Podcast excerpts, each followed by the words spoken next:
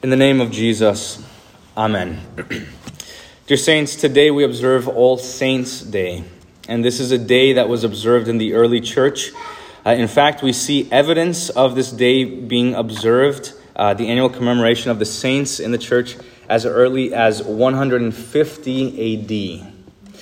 This means that this uh, service has been observed by Christians for around 1800 years, almost uh, two millennia. And at the time of the Reformation, the 1500s, uh, many Protestants did away with the entire service, the entire thing, because the Roman Catholic Church had introduced unbiblical teachings when it came to the saints. Uh, they taught that the saints were a special class of Christians, uh, that they had more grace than the common person, the common Christian. And they also instructed people to pray to the saints, and it, that the saints would intercede for them, to ask for their help. But we know that that is idolatry. So the Lutherans didn't get rid of the service, but we kept it and we reformed it. And we got rid of the man made ideas regarding the saints, and then we spoke of this day, of the saints, according to the scriptures, as the Bible speaks of them. And that's what we're going to do today. But before getting into the first reading, uh, that was from Revelation chapter 7, uh, which is the basis of the uh, sermon today, I want to clear something up first about the word saint. that saint simply means holy one. Uh, the Bible calls Christians saints. In Ephesians 1, Paul says, To the saints who are in Ephesus. Uh, and are faithful in Christ Jesus. Romans 12 says, contribute to the needs of the saints and seek to show hospitality. And this is because Christians are holy people. And the reason they're holy. The reason for this is not because they always do holy things or because they feel holy. In fact, the way you feel right now is irrelevant to today. It is irrelevant when it comes to your holiness. Your feelings and your works and your sin have nothing to do with how holy you are before God. You are holy because the Holy Spirit dwells in you. He has made your body his temple. 1 Corinthians 6 says, You were washed and you were sanctified. That's the same word as saint. And you were declared righteous in the name of the Lord Jesus Christ and by the Spirit of our God. That is why you're holy, not because of what you've done, not because of how you feel, but because of what Jesus has done for you. That is why you're called a saint today. Now, even more, God refers to all of his people as saints, whether living or dead. Matthew 27, remember, at the resurrection or at the death of Jesus, uh, the scriptures say, the tombs were opened and many bodies of the saints who had fallen asleep were raised. The word refers to those who live and those who have died. And in fact, that is actually the point. We, us, we make distinctions between the living and the dead. But God doesn't. He doesn't see that. He doesn't see it that way. Because all Christians live to Him, whether they have breath in their lungs or not. I am the resurrection and the life, Jesus says. Whoever believes in me, though he die, yet shall he live. And everyone who lives and believes in me will what? Never die. So, so the thing is, it's not that there are two churches or two groups of Christians, some living and some dead. From our point of view, that's what it looks like. But Scripture says there is only one body and one Spirit, one Lord, one faith, one baptism, one God and Father of all. So the saints, whether living or dead, are united in one church. Uh, and they're not holy. They're not only holy, but they also live. Okay, I want to clarify those things before moving on to the text. Uh, today, we learned that God chose to give St. John a vision of heaven to show him what is happening in real time as the day is happening, and as if he simply lifted the veil and as if John could see heaven in that moment. And that's what Revelation 7 is about. God chose to show this to John not just to, for some feat, not just to show off something or say, this is really neat, you got to see this. He chose to show it to him to encourage him. Because John was in the midst of persecution, and he showed this vision to him to strengthen him in the fight. And God caused John to not only see it, but to write it down faithfully so that you and I would hear it today. So that we would be encouraged in the midst of our fight, in the midst of this life, in the midst of all disappointment and struggles, even in the midst of death. That is what those words are for. So, this is what it is. I've preached on Revelation 7 before, and I could do it a thousand times again and never ever get to the bottom of the comfort uh, and exhaust the comfort that is in that text. You can read it over and over your whole life, and it, it will always surprise you. But for today, I'm just going to focus on, on five things in this text. The first thing is this, and it may seem pretty obvious, but the saints in heaven are united.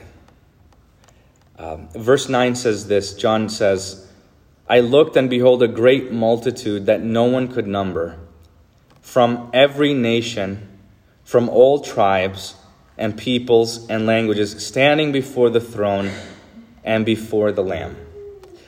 John notes their diversity. He sees that they're from every part of the world, speaking every single tongue, all different backgrounds and nationalities. And then he notes this that they're all united, standing together before the throne of God. They're not divided over the things that previously divided them. And that is so different from life today. Because in this life, we are divided over so much. We cannot agree on politics or policies.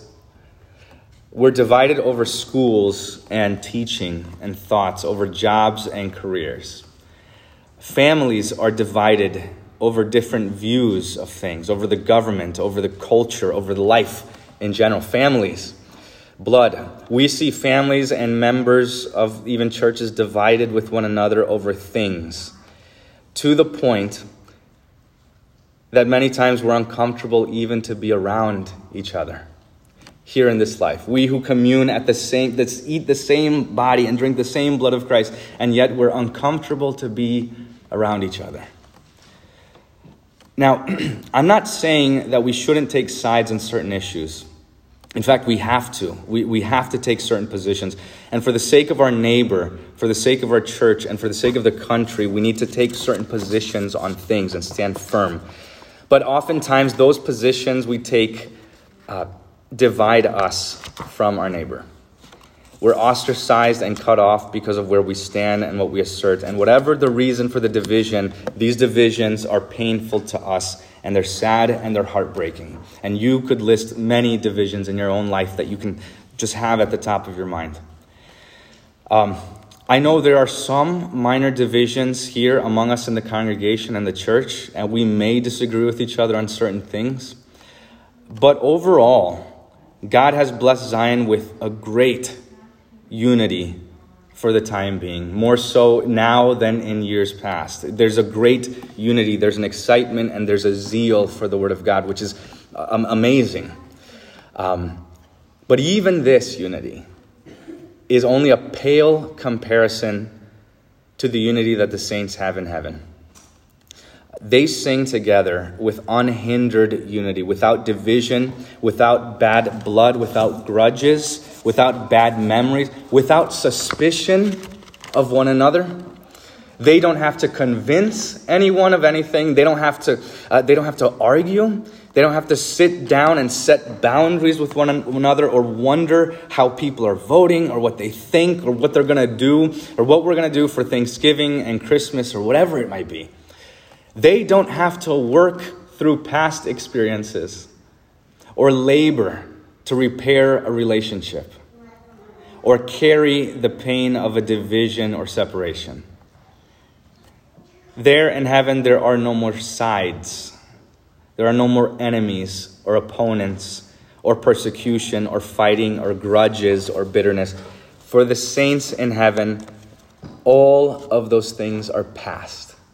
All of them. Within the marriage, within the family, within the church, within the people, within between nations, it is over. And the saints are united at last. Um, and I, for one, long for that day. And I know you do too. Uh, the second thing is this not only are the saints together, but they're happy. And we know it because they're singing. That's what Revelation says. And they're singing loudly. and you, so you, you know what I'm going to say. I think you've been here long enough and you've heard me long enough. You know what I'm going to say. If you're going to sing loudly then, then what? Just sing loudly now. Just start doing it now. If you know that day is coming. I don't, I don't care if you have a nice voice. Nobody cares if you have a nice voice or if you can hit every note, whatever it is. The, the idea that you should only sing loud if you sing well, or that if you shouldn't sing if you can't sing well, or you should sing quietly to yourself, that idea needs to die. It needs to die and, and be buried in the ground. It is wrong. It is the wrong idea. Honestly, hearing somebody sing off key loudly from their heart is so beautiful. It's the best thing. Uh, because it shows that they're not singing because of technique. They're not singing because they're good at it. They're not singing because they were trained properly. They are singing from the heart. Uh, at my house, every uh, night we'll do devotions before bed, and then uh, after a few uh, uh, lessons and prayers, then we'll sing. Um, and we sing a hymn together. And Martin, my son who's three, will sing the hymn with us and he is completely off key. uh, he barely gets the melody right. He can't even pronounce 90% of the words uh, that we're singing. And yet, that is the most beautiful sound. He's my favorite singer in the world. That's the most beautiful sound in the world because he is my son and he's singing from the heart, and I love him, right? God does not care how you sound. He cares about the words that you are singing. He cares that you sing with faith in your heart. So we don't sing in church just to pass the time because it would boring, be boring if we didn't sing, or we sing because we have to. We're singing not even for each other. It's not even a performance. We're singing to God. His ears are open to hear our voices, and He loves it.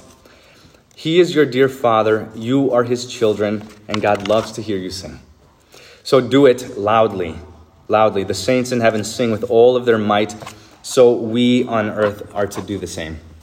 The third thing um, the saints in heaven uh, all sing the same hymn, they're singing the same words. They're not divided even in that in their song. And they're singing this they're saying, Salvation belongs to our God who sits on the throne and to the Lamb. They give all of the credit, all of the glory, all of the honor to Jesus for their salvation. Uh, nowadays, we see this false teaching called synergism or decision theology. And you'll find this, uh, very, it's very widespread and popular. And you'll hear that uh, it's that you have to contribute something to your salvation, whether it's 50% or 1% or something. There's something you have to contribute for what you do. You have to play a part or a role in your own salvation, and you have to add to it or complete it. And, and you'll find that this false teaching uh, that is widespread here on earth, but that is not what is taught in heaven. They don't talk that way in heaven. the saints on earth, eh, sorry, the saints in heaven, all finally learn the truth, and that is that Jesus did all of the work. That salvation doesn't belong partly to God or mostly to God. They simply say, salvation belongs to God. All of it. It is the Lord's doing. And He saves us, He rescues us, He redeems us. It is entirely His work. And since it is all His work, He gets all of the glory. God alone gets this. Now, um, we take no credit whatsoever in our conversion or our salvation. I, I, want, I want to cement this down into your hearts and your mind. So just imagine this. Uh, imagine that you die and you're standing before the gates of heaven. And there, God Himself asks you, he says, uh, why, why should I let you in here? Why should I let you into my kingdom, into heaven? And you know how most people would answer that. They, they would, most of us know the, the, that it's wrong and damning to say something like, Well, I'm a good person, I've worked my way in. That's wrong, we know that. But you would be surprised at the number of times I've heard Christians who reject that and say we're saved by grace through faith alone uh, then go on to say something about their faith as if faith is a work or faith is something that would merit the mercy of God. Um, so I've heard so many Christians answer this question by saying, Look, why should God let me into heaven? Well, it's because I believed, or I went to church, or I sang hymns, or I trusted in you. And this is just as bad as saying works will save. Uh, the focus is on I and me. But you, Zion, what should you say? What would you say? If God asks you, Why should I let you in here? Why should you be in heaven? You should reply and say, Well, I shouldn't be. But your dear son gave his life for me, and he redeemed me, a lost and condemned creature. And he purchased and won me from all of my sins from death and from the power of the devil. And he did all of this not with gold or silver, but with his holy and precious blood and with his innocent, bitter suffering and death, that I may be his own and live under him in his kingdom and serve him in everlasting righteousness and innocence and blessedness, just as he is risen from the dead, lives and reigns to all eternity. That is your answer. And you say that firmly without wavering, with confidence. Um, fourth, uh, the fourth thing is this the saints in heaven are gathered around Jesus. Verse 17 says, For the Lamb is in their midst. He's in the middle of them, in the midst of the throne, and he will be their shepherd. So it's not like heaven. I want you to remember this. It's not like heaven is bare and empty, as if there's nothing else to do but that that that it's just one big blank space or big room and just Jesus is there and that's all we have to do. But look at what they're choosing to do, what they want to do. They are gathered around Jesus. There's many things to do in heaven. There's a great joy in heaven. But what they want to do is they are around Jesus day and night. And just like we're gathered around him even right now that is why we woke up and dressed, got dressed this morning and drove to church. It is because of Jesus. We're here because of Him. If you if you have children, don't tell them to find Jesus in their heart or their mind or their feelings. You tell them if you want to find Jesus, you get up, you go to church, you find the Word of God, you find His body and His blood. That's where He is for you. And that's where Jesus is, and that's why you tell them we go to church. We're going to where Jesus is. We want to be around Him not only in this life but the next. And he, the thing is, he is the thing we're after. I, I, keep this in mind. We don't worship Jesus to get things from Jesus. Uh, we're not worshiping Jesus as if he's a means to an end, as if he's the way we get heaven, or as if he's the way we see our loved ones again. We worship Jesus because we want Jesus. He's, he's not just a means to an end, he is the end, he's the goal of it. Uh, he's the goal of the Christian life. And that means we don't worship Jesus so we can avoid hell. We don't worship Jesus so we can see our loved ones who died in the faith again. This is all true. But we worship Jesus because we love him more than anything else he has ever given to us. Psalm 73 says this The psalmist says, What good have I in heaven but you, Lord? And on earth I desire no one besides you. Uh, that beautiful hymn, it's, it's my favorite hymn, hymn 708, Lord, thee I love with all my heart, has these gorgeous words. It says, Lord, thee I love with all my heart. I pray thee, never from me depart. With tender mercy cheer me. Earth has no pleasure I would share.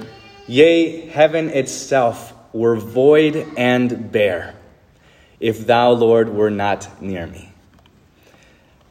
In other words, heaven without Jesus is empty. That is how the Christian considers heaven. If I go to Jesus, if I go to heaven and Jesus is not there, it is empty and void for me. Uh, in, in, fact, it goes so far that Luther himself said, I would rather go to hell with Jesus than to heaven without him. uh, and that is the point our joy is complete in that final day. The point is this the saints see Jesus and they gather around him, and their joy is complete. Now, finally, this is the fifth and last point, and it's verse 17, which says, And God will wipe away every tear from their eyes. Uh, there's not much I have to say here except that every means every. God will wipe away every tear from your eye that you've ever shed. Isaiah 35 says, The redeemed of the Lord will return and enter Zion with singing, crowned with everlasting joy. Gladness and joy will overtake them, and sorrow and sighing will flee. Isaiah 65 says, The sounds of weeping and crying will be heard no more. It's not that God is going to distract you from your pain or that He's going to just kind of change, focus your attention on something else. Um, this what he's promising to do is to take away your pain and sorrow, to undo it. Uh, this means that there's not a tear that you have shed over your work, over your marriage, over your family, over your home, over your children, over your illness, your disease, your loneliness, your pain and death. There is not one tear that you have shed in this life that the Lord does not know about and that the Lord has not, de- has not determined to wipe away. No matter how meaningless and senseless and needless the pain you are going through seems, not one tear that rolls off of your cheek will not be wiped away from the Lord. And He will not send an angel or a pastor or a prophet or an apostle to do this. He Himself will do it with His nail pierced hands and give you joy unending. Now, I want to close with this, uh, and this is a very bittersweet day because um, we are very happy for the saints. We're happy for salvation. And at the same time, uh, we're sad and we miss them. We miss our loved ones. Uh, you all have loved ones who have died, whom you miss dearly. And I know this. You have fathers or mothers or brothers or sisters or sons or daughters, uh, family members, loved ones, and friends who have died while trusting in Jesus. Uh, and you miss them. But everything you just heard right now is what they're doing right now. That's how they're doing. They're doing well and they live, and they're all together. Uh, Isri, Everett, and Chuck are dear brothers who died this year. They're together. And your loved ones who died trusting in Jesus, they are together. And they're united and they are singing at the top of their lungs praises to Jesus, who meant more to them than this life itself. And Jesus has wiped away all their tears they have more peace and joy than you can ever think or imagine. And all of this is true for them right now.